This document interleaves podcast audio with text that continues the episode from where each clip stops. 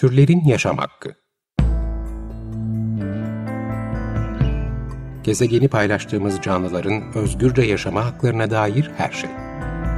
Hazırlayan ve sunanlar Işıl Karaelmaz ve Melike Dirikoç. Is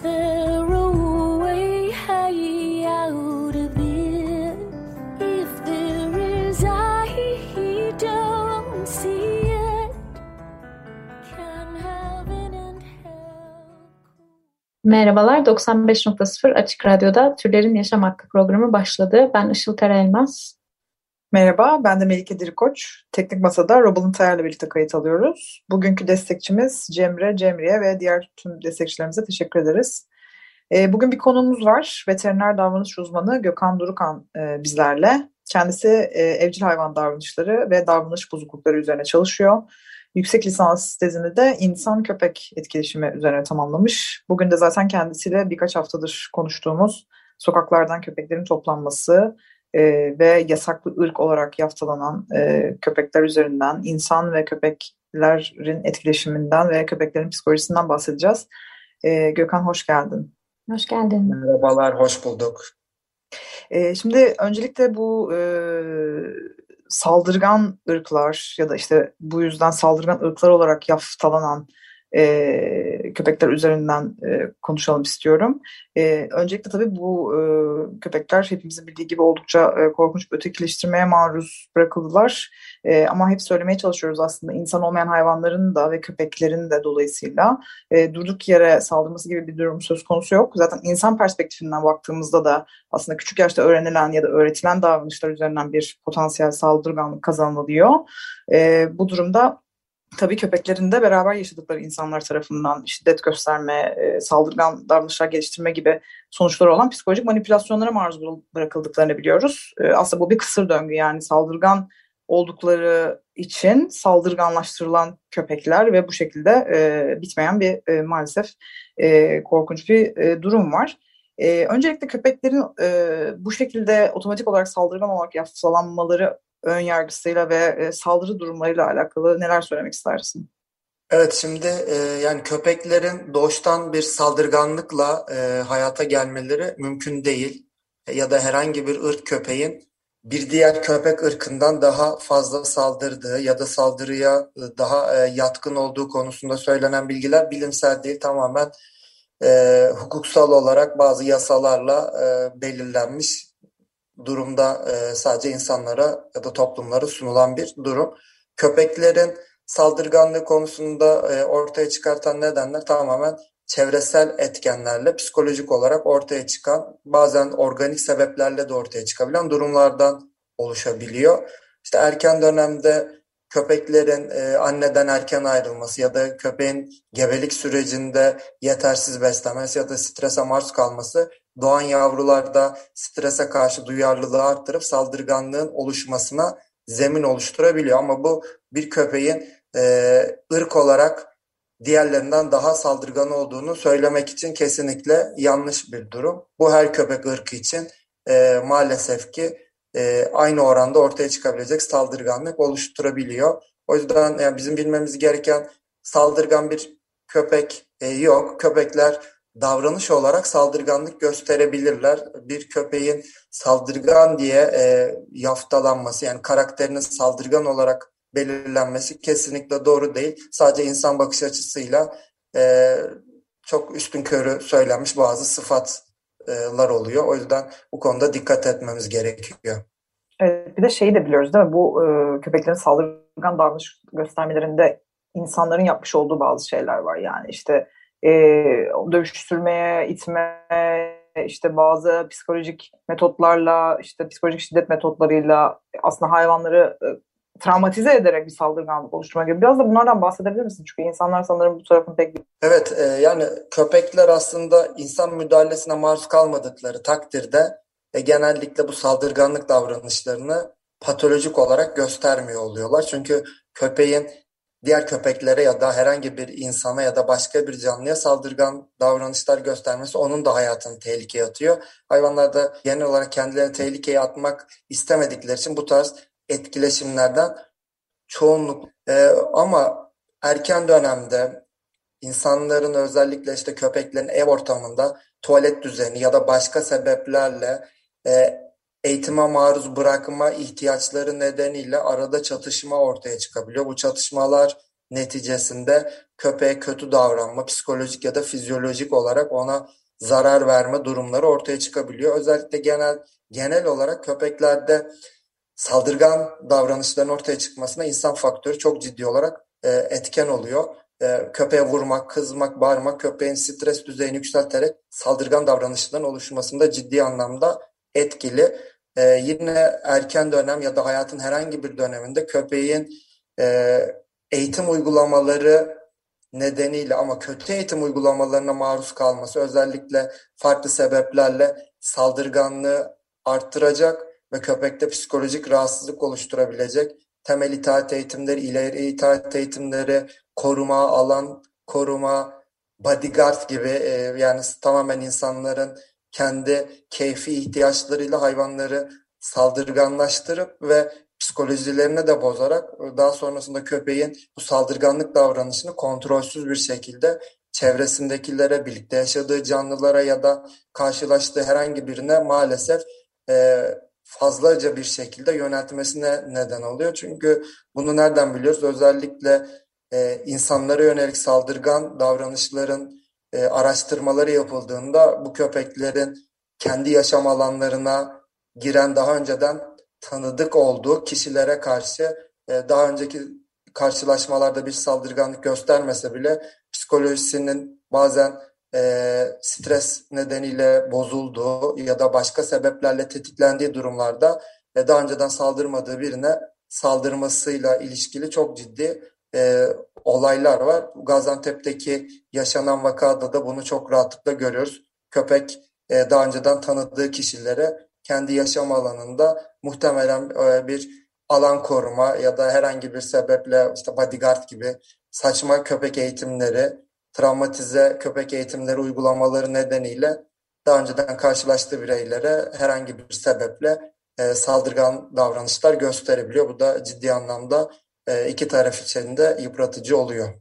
Evet bu Gaziantep'teki olay üstünden de e, konuşursak genellikle de bir köpek saldırısı haberi çıktığında daha çok bunu çocuklara yönelik e, olduğunu da duyuyoruz. İstatistiki olarak da böyle mi bu? Yani daha çok çocuklara mı saldırılıyor ve eğer öyleyse neden daha çok sence çocuklar ve bunu önlemek için aileler çocuklarına nasıl yönlendirme yapabilirler? Evet şimdi şöyle istatistiksel olarak çocuk saldırıların e, cerrahi müdahale gerektirmesi sebebiyle vakaların e, iyi bir noktası yani genel bir noktasında çocuklara saldırı olduğunu biliyoruz yapılan araştırmalar. Çünkü hastaneye başvurma e, çocuklarda daha yoğun oluyor. Daha ciddi travmatik durumlar oluyor.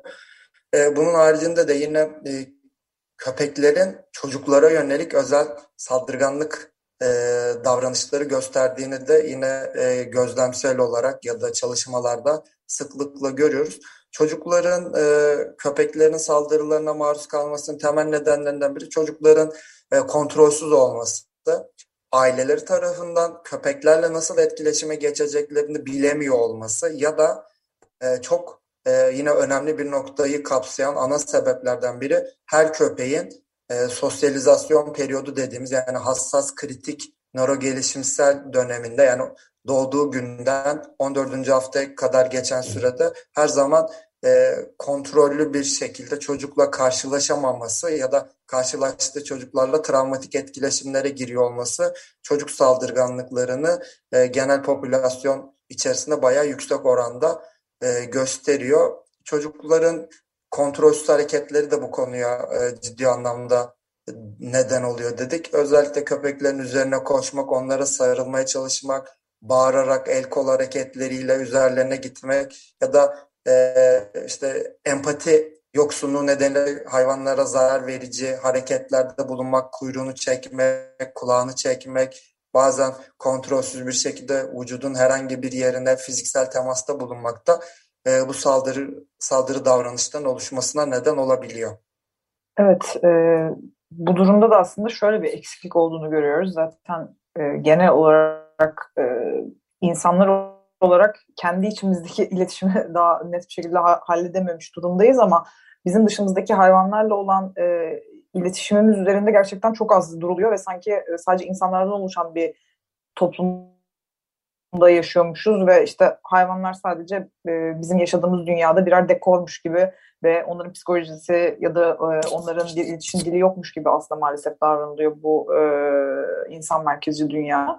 E, fakat bunun öyle olmadığını biliyoruz. Aslında bu gördüğümüz maalesef e, bu şekilde örnekler, üzücü örneklerden de e, bence genel olarak e, çıkarılması gereken e, bir ders de artık e, çok türlü bir e, toplumda yaşadığımızdan dolayı e, insan ve insan olmayan hayvanlar arasındaki iletişimin de e, ciddi anlamda üzerine durulması gerektiği. E, açıkçası e, bir e, köpeğin örneğin beden dilini e, anlamanın gerekliliği, ona nasıl davranması, nasıl yaklaşılması gerektiği veya beraber köpeklerin beraber yaşadıkları kişilerin köpeklerle diğer insanları tanıştırırken neler yapmaları gerektiği, işte onlar arasındaki etkileşim. Dolayısıyla e, çok aslında çapraz birden çok e, özneyi ilgilendiren bir e, iletişim alanından bahsediyoruz.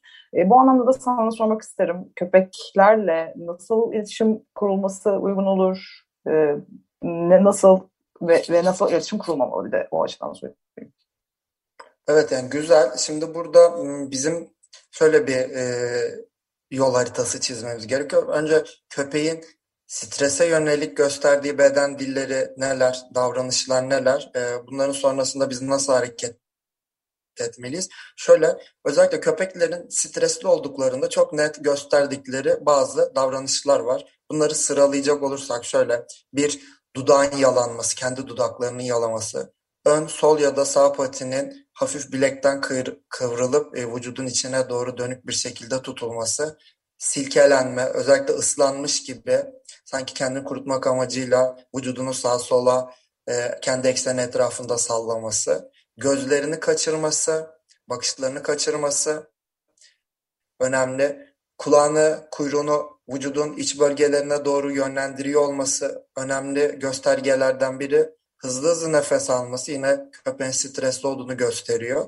Buna ek olarak köpeğin hırlaması, diş göstermesi, havlaması gibi özel sesler çıkarması yine köpeğin stresli olduğunu gösteren hareketlerden biri. Bunların haricinde bir de e, özellikle köpeğin yer, yeri koklaması, havayı koklaması, bazen kendine yönelik kaşımaya, kaşıma davranışları, yönlendirilmiş davranışlar olarak stres belirtisi olarak kendini gösteriyor. Özellikle e, bunlar böyle çok hızlı e, minik hareketler olduğu için her zaman e, kişiler tarafından, insanlar tarafından gözlemlenemeyebilir ama çok büyük anlamda köpekler şunu yapıyor. Bir şeyden rahatsız olduğu zaman kafasını geri çekiyor, vücudunu geri çekiyor, yaklaşmak istemiyor. Yaklaşırken kaygılı hareketlerde bulunuyor.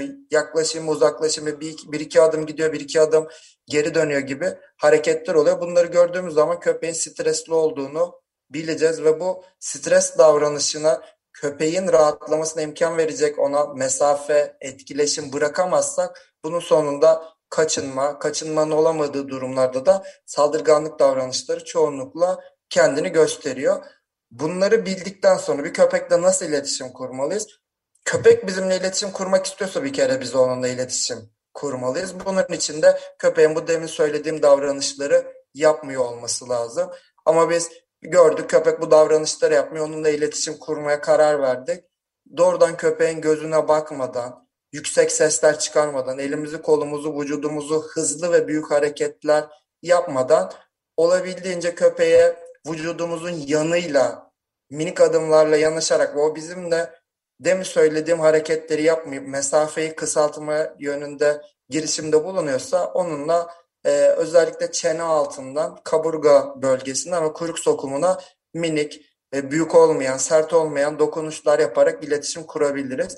Özellikle kafanın üzerinde dokunmak, patilere, genital bölgeye, karın altına, kulaklara, dokunmak köpeklerde saldırganlık oluşmasına neden oluyor. Ee, özellikle bunu şuradan biliyoruz. İnsana yönelik ısırıkların, özellikle yetişkinlere yönelik ısırıkların birçoğunda köpeğin kafasına dokunmaya çalışırken e, el kol bölgesinin ya da işte boyunu atlayarak yüz bölgesine yakın yerlerde e, ciddi ısırıkları olduğunu biliyoruz. O yüzden e, bunu biz hem kendimiz bileceğiz hem de e, ufaklıkları yani özellikle 18 yaşından küçük şahısları e, köpeklerle karşılaştırırken bu davranışları bilmesine yardımcı olacağız. E, bizim kontrolümüzü de yaklaştıracağız ve özellikle 12 yaşın altındaki hiçbir çocuğu hiçbir köpekle yalnız bırakılmaması gerektiğini biliyor olmamız lazım. Çünkü iki tarafta kontrolsüz hareketler yaparak birbirlerine e, kötü niyet içermeden maalesef zarar verebiliyorlar. Bunun sonucunda da işte kontrolsüz e, yaralanmalar ya da e, fiziksel travmalar oluşabiliyor. Yani şurada 5 dakikada bile ne kadar fazla yeni bilgi e, öğrendim ben açıkçası söylediklerinden. Aslında bütün bunların sanırım çocuklara çok küçük yaştan itibaren hem ailelere hem çocuklara e, bir bir düzenli eğitim şeklinde verilmesi gerekiyor. Çünkü bu toplumda biz onlarla birlikte yaşıyoruz ve köpekleri tanıyabilmek, anlayabilmek için hiçbir şey yapmıyoruz. Sadece korku ilişkisi işte kuruyoruz veya sevdiğimizi zannederek dediğin gibi kafasına dokunmaya çalışıyoruz ama o aslında köpeğin isteyeceği bir, talep ettiği bir davranış da değil o anda falan. Yani aslında bu konuda çok cahiliz. Ee, gerçekten de öğrenmemiz gereken çok şey var. Ee, bu köpekleri tanıma noktasında ben de bir şey sormak istiyorum.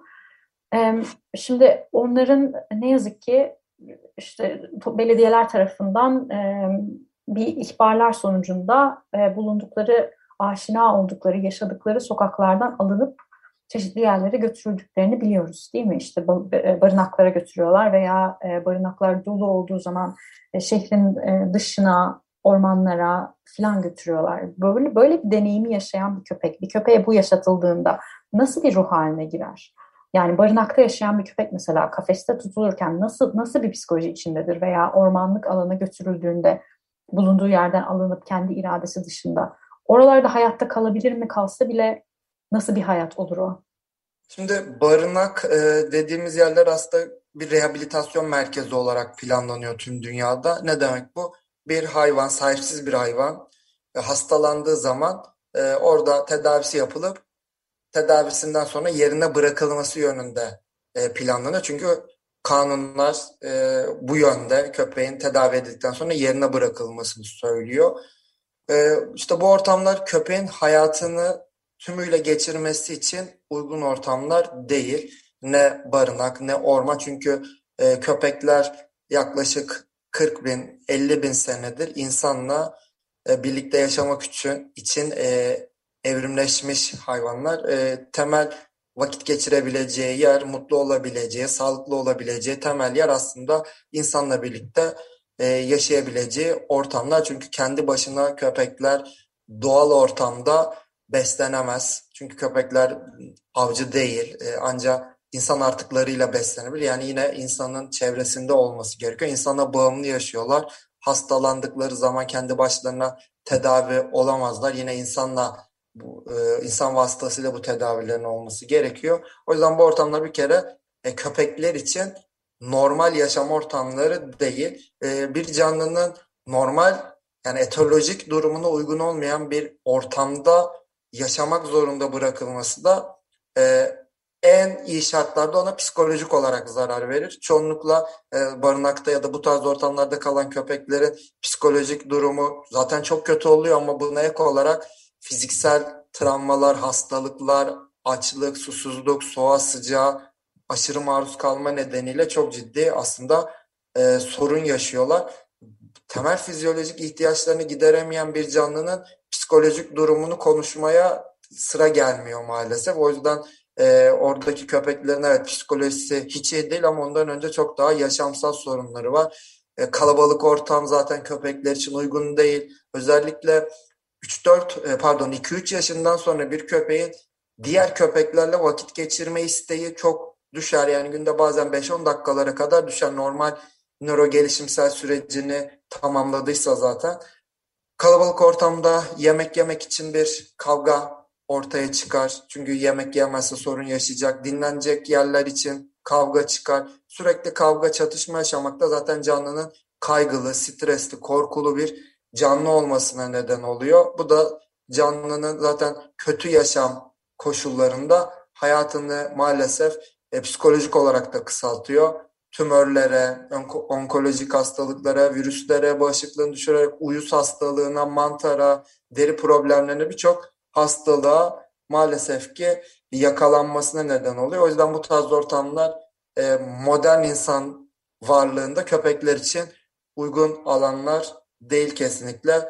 E, altını çizeceğimiz nokta köpeğin temel olarak yaşaması gereken yer insanın yanında olması gerekiyor. İşte bu sorunu köpekleri barınaklara ya da ormanlara alarak değil, dış ortamdan e, sokaklara köpek bırakılmasını engelleyerek alınıp bakılmayan köpeklerin dış ortama bırakılmasını önleyici uygulamalar yaparak dış ortamdaki sokaktaki sahipsiz köpeklerin kontrollü bir şekilde kısırlaştırılmasını, tedavi alabilmelerini sağladığımız zaman zaten çok uzun vadede dışarıdaki köpeklerin ana sorunu bitecektir. Çünkü ister istemez e, insanla birlikte yaşamaya yönelik programlar planlandığında bu köpekler insanlar tarafından birlikte yaşamak amacıyla evlerine alınır. Sokaktaki e, sahipsiz köpek sorunu biter. Çünkü sokaktaki sahipsiz köpek sorunu evet bazen insanlar için sorunmuş gibi gözükse de asıl oradaki hayvanlar için sorun. Çünkü bu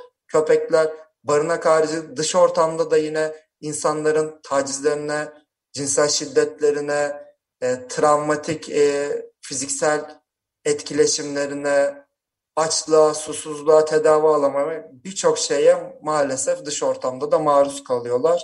E, her halükarda onları aslında yanımızda tutamadığımız takdirde e, iyi bir hayat veremiyoruz. Evet yani e, sanırım dediğin gibi bizim onları anlamak için daha ya da doğru iletişim kurmayı öğrenmek için, doğru ilişkilenmeyi öğrenmek için daha aslında almamız gereken çok yol var. Bize sürenin sonuna geldik. 95.0 Açık Radyo'da Türlerin Yaşam Hakkı programını dinlediniz. Bugün veteriner hekim ve davranış uzmanı Gökhan Durukan konuğumuzdu. Kendisiyle sokakta yaşayan köpeklerin, köpeklerin durumunu, onları e, onlarla nasıl iletişim kurulması gerektiğini e, konuştuk ve onların psikolojisini e, konuştuk. Gökhan çok teşekkürler katıldığın için. Ben teşekkür ederim sizlere davetiniz için.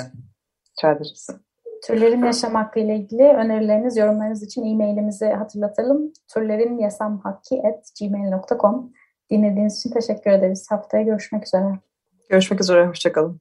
Türlerin Yaşam Hakkı